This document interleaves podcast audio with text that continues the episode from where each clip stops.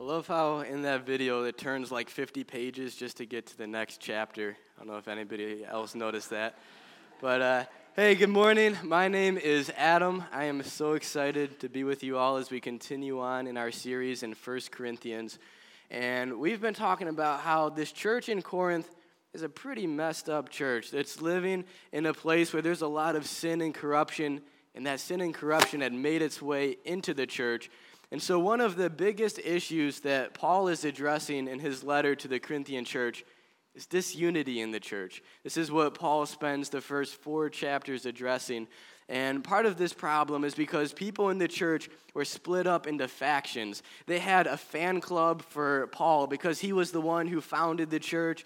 And so they're like, yeah, Paul's the best. And then we got a group over here who think that this guy named Apollos is best because he came in to pastor the church after Paul left. And he's like, yeah, Apollos is the best preacher. Woohoo, Apollos. And it's not bad to have favorite ministry leaders, but this was causing division in the church because people were more devoted to a personality than to Jesus and the mission of the church. And then another problem with their division is that they lost sight of the message of the cross, the message of what Jesus did when he came to earth to die on the cross so that we can have a relationship with God. And this message of salvation it sounds like foolishness to the rest of the world, to those who don't believe, but it is really the wisdom and the power of God. And this morning, we'll be talking about another reason for division in the church, and it's because of spiritual immaturity. So, speaking of immaturity, let me show you a picture of my dog. His name is Toro, and I'm pretty sure that if you see a picture of a dog like this, you have one of two responses. You're either like, oh, it's so cute, or you think that's not even a real dog. So I won't tell you how I really feel about this dog because I inherited him from my fiance, Gabby. And until we get married, I have full custody of him. So Gabby just comes over to visit. She says that she comes over to see me. I know she's really just comes over to see this dog. But, anyways, let me tell you a little bit about him. He was a pretty well behaved dog, and he was house trained all the way up until the point when he moved in with me. And so on the first day, he was going to the bathroom in the house like every single hour.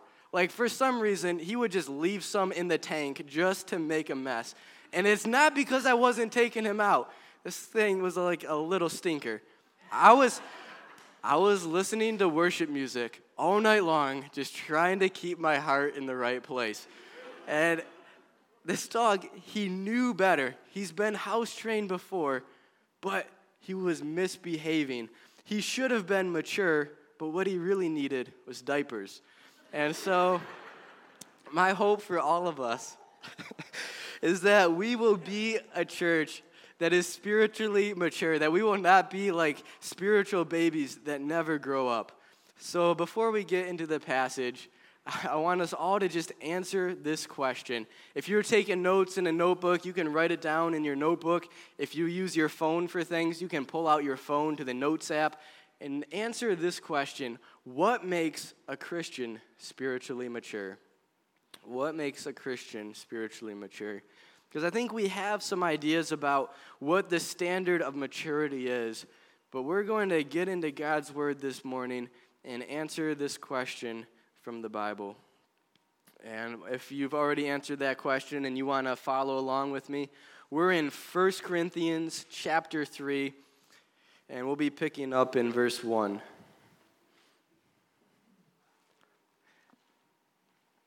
All right. This is what it says in verse 1 of chapter 3. Paul says, Brothers and sisters, I could not address you as people who live by the Spirit, but as people who are still worldly, mere infants in Christ. So here, Paul is talking to Christians. We know this because he addresses them as brothers and sisters. But there are two kinds of Christians there are Christians who walk by the Spirit, and Christians who are still worldly and are immature. And so, what does it look like to walk by the Spirit? And if you are a little bit fuzzy about just who the Holy Spirit is and what He does, just know that you are not alone. Because compared to how much we talk about God the Father and Jesus, we really don't talk about the Holy Spirit all that much. But His role in our lives is so important. And so the Holy Spirit is God. Just like God the Father is God, Jesus is God, the Holy Spirit is God. And all three persons, the Father, the Son, and the Holy Spirit, make up the one God of the Bible. This concept is called the Trinity. And it sounds kind of like the word for three, like uno, dos, tres, Trinity. Pretty much the same thing. And I know that this is a hard concept to grasp, but here's a little bit of a chart that can help us get a visual for this. So, the Father, the Son, and the Holy Spirit, they're all God, but they all have different roles. The Father is the one who sent Jesus into the world. Jesus is the one who died on the cross for our sins, and the Holy Spirit also has a role in our lives. Last week, we talked about how the power of the gospel is really in the Holy Spirit, that it takes the Holy Spirit to work in the heart of a non Christian for them to accept that message. And the Holy Spirit also has a role in the lives of believers for us to live in obedience to God and to understand what His Word says. I've often heard it said that the Christian life is hard. It's not just hard, it's impossible without the power of God. And so, this is why we need the Holy Spirit in our lives. And if you are a believer in Jesus, then you have the Holy Spirit living within you. Have you ever had those times when just a Bible verse or something from a sermon pops into your head right when you need it the most, I don't think it's because we have such good memory. I think that's the work of God in our lives. Or have you ever had those times when you felt prompted to reach out to somebody, to talk to them, to encourage them, or to shoot them a text or give them a call just to let them know that you're thinking of them? And then you find out later that that person really needed somebody in that moment to reach out to them. And I think that prompting often comes from the Holy Spirit. Or to overcome sin in our lives. I think at one point or another, all of us have had a sin in our lives that we held pretty close, that we didn't want to give up. And then we started to feel guilty about that sin. And we realized that uh, our sin and how God wants us to live, it doesn't match up.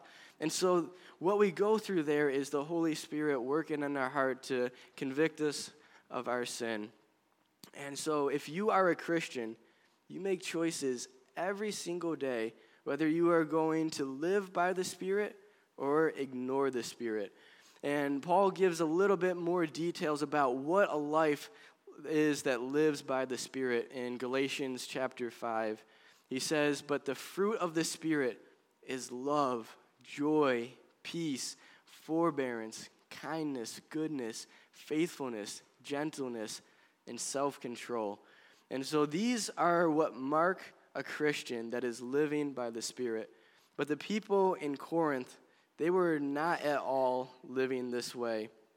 These were the kinds of people that, even though they believed in Jesus for salvation, they would still mistreat their coworkers. They would go to church at one day and then go out and get drunk with their friends the next day. They would get into fights and arguments and disagreements and cause division. And some of these people, they had been Christians for a long time and they still live this way. So let's keep on reading what Paul says to them in verse 2 here. He says, I gave you milk, not solid food for you were not yet ready for it. Indeed, you are still not ready. You are still worldly. For since there is jealousy and quarreling among you, are you not worldly? Are you not acting like mere humans?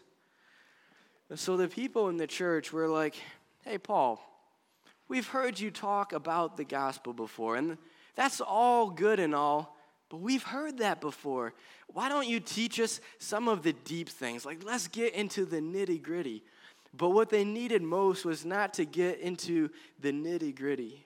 What they needed most was to actually live out what they already knew. They didn't need to move beyond the gospel, they needed to move deeper into the gospel. it's what they needed the most. And so when Paul says, I gave you milk, he's talking about the gospel here.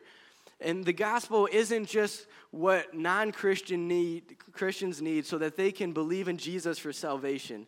Yes, it is good for that. But if you've been a Christian for a long time, you need the gospel just as much.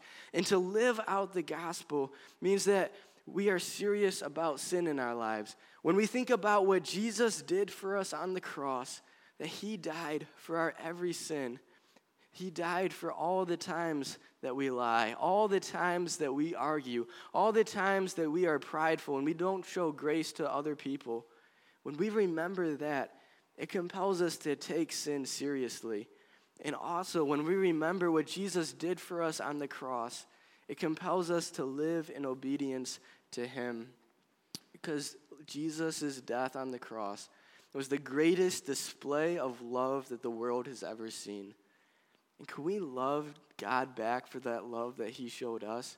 Jesus said that if you love me, you will keep my commandments. And so, for us to go deeper into the gospel means that we go deeper into obedience in God. And that's what I think maturity in our faith is all about. There's this misconception that being mature as a Christian comes from just knowing all the things of the Bible that are kind of unclear or hard to understand. A lot of people will think that they're getting into the meat if they're studying out prophecy or they're trying to come up with a timeline for end times and they know exactly when the rapture is going to be, or they do Bible word studies in the Greek and the Hebrew. And all of that is fine and dandy. That's all good stuff. But that's not what makes somebody spiritually mature. That is just head knowledge. And so let me just go back to the illustration about my dog. So, yeah, we thought we were done talking about my dog. We are not. He is a very immature dog, and he knows better than to go to the bathroom in the house. But what if he came up to me one time and was like, Hey, Adam, will you teach me how to ride a unicycle and do backflips? I would be like, No way. You can't even master going to the bathroom, all right? I'm not gonna teach you those kinds of tricks. But even if my dog went to dog training sessions every single week, even if he read all the dog training manu- manuals on the market, he would still be an immature dog if he didn't just act the way he was supposed to and just master the basics of being house trained. And I think this illustrates the truth that spiritual maturity is most clearly seen in how we treat others or how we behave and not so much by how much knowledge we have. And this jealousy and the quarreling going on in the Corinthian church is kind of like the equivalent of my dog going to the bathroom on the carpet. Like it's just basics obedience and living for God. And they were acting like non Christians because they were not living in obedience to God. They were more devoted to their favorite ministry leader than they were to God Himself. And so let's see what Paul goes on to say in verse 4 here. For when one says, I follow Paul, and another, I follow Apollos, are you not mere human beings? What, after all, is Apollos, and what is Paul? Only servants through whom you came to believe as the Lord has assigned to each his task, I planted the seed, Apollos watered it, but God has been making it grow. So neither the one who plants nor the one who waters is anything, but only God who makes things grow. The one who plants and the one who waters have one purpose, and they will each be rewarded according to their own labor.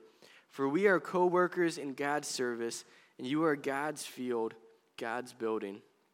And so Paul's bringing up this issue of division that we talked about a few weeks ago, where people are saying, Yeah, I follow Paul, and others are saying, Yeah, I follow Apollos. And guys like Paul and Apollos were very gifted men. God used them in incredible ways, but they shouldn't be made out to be larger than life. They aren't the ones who are solely responsible for people coming to faith in Jesus for salvation. They don't deserve all the credit for the growth of the church. they were just doing the ministry task that God had called them to do. This last week, uh, my fiance moved from Virginia to Pennsylvania, and until she get, we get married, she'll be living with one of her friends. But in the meantime, some of her home decorations have already made it into my house. So my house went from looking like this to looking like this. I, I have never, yeah. I have never taken care of so many plants before. Actually, I'm not really the one taking care of them. I just get to watch them grow. I could give them a little bit of water here and there, but and I can I can kill a plant, but I can't make a plant grow. And the processes for a plant to grow are way beyond my understanding. Like, what I know is just giving them a little bit of water is a very small contribution compared to the processes of nature that God set in motion for that plant to grow and to be healthy. And I think this illustrates the truth that guys like Apollos and Paul, ministry leaders, they have a part in God's mission and his work for the church. They do their little piece, but it is a small contribution compared to what God does for people to come to faith in Jesus and for the church to grow. And so, let us not let jealousy and arguments make its way into our church because we're just so hung up on our preferences for how we do ministry or the people that we are following in the church. And so, for sake of time, we're going to skip down to verse 16 but this is where we see that church unity is a pretty big deal to God. In verse 16, it says, Do you know that you yourselves are God's temple and that God's Spirit dwells in your midst? If anyone destroys God's temple, God will destroy that person. For God's temple is sacred, and you together are that temple. The temple represents the presence of God all the way back in the beginning, shortly after God created the heavens and the earth and everything in it, God dwelt in the Garden of Eden with the first humans, Adam and Eve. And so Adam and Eve had direct access to the presence of God. And then when sin entered the world, it put a separation between humanity and God. And the presence of God has not been the same since. And in our midst. And then down the road, after the nation of Israel was freed from bondage in Egypt, God gave them commandments for building a tabernacle, pretty much a portable tent that they would take along with them, and God's presence would dwell within that tabernacle. And then, as they got more established in the promised land, they built a temple. And God's presence was in that temple and in the Holy of Holies. This was a chamber that was blocked off by a curtain. And then when Jesus died on the cross and gave up his last breath, that curtain that separated the Holy of Holies, the chamber that only priests were allowed to enter once a year, that curtain ripped in half from the top to the bottom. And it wasn't a human that ripped that curtain, but that was by the power of God. And it represented that we are no longer cut off from the presence of God, that we don't need a high priest to go between us and God because Jesus filled that role of high priest. And so, if you are a believer in Jesus, then you have the Holy Spirit living within you. And the presence of God is not fixed to a location. The presence of God is not in a church building. The building is nothing but bricks and mortar. But when we as a people gather together, the presence of God is among us because God is within each and every one of us. And so it is a big deal to God for somebody to come in and to destroy his temple. And so I don't know exactly what it means here when it says, if anyone destroys God's temple, God will destroy that person. But let me tell you, I don't want to find out. And what I do know is that God takes church unity very seriously. And so, what does that mean for us? I think, first, Mature Christians practice mirror gazing rather than finger pointing. It's a lot easier to be able to point out the faults in other people than to take an honest look at ourselves and see the areas of our lives that we need to work on. And it can be pretty easy to think that we are spiritually mature just because we grew up in a Christian family, just because we've grown up in church for most of our lives, we know a lot of the Bible stories. Maybe you know a lot of facts about the Bible. I totally get it. Whenever I read the book of Proverbs, I tend to associate myself with the wise man, and I don't think of myself as that fool who needs correction. But for all of us, I think we could take an honest look at ourselves and just ask are we living by the Holy Spirit? Do we see the fruit of the Spirit in our lives?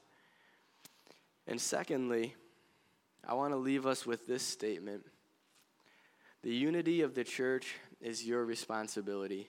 Even if you're not a member, if you plan on coming here next week, if you call Bridgewater Tunkhannock your church, then the unity of this church is your responsibility.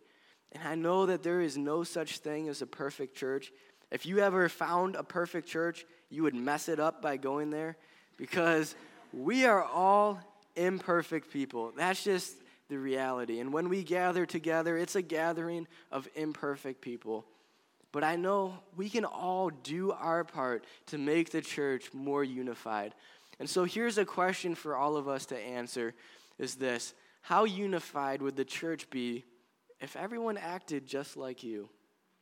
If other people talked about other people the way that you do, would our church be more unified? Would our church be unified if people showed grace and humility the way that you show grace and humility? Or would we be a disunified church? And I really do believe that we can be a mature and unified church when we cling to the gospel, when we dive deeper into the gospel, and when we focus on living by the Holy Spirit in our personal lives. And so let me pray. Heavenly Father, I thank you that you are a God of love and unity. I thank you that your word says that we are to maintain unity in the church. It's not our job to create it because you create the unity. You are the one God that is worthy of all our worship. You are the one God that brings us all together. And you are a God who is great and awesome. And I just, I thank you for your presence in our lives. Thank you for the Holy Spirit because this Christian life is really impossible without your strength. And I thank you that you make a way for us to live in a way that honors you. And I pray that we would be united as a church in all that we do. And I pray this in Jesus' name. Amen.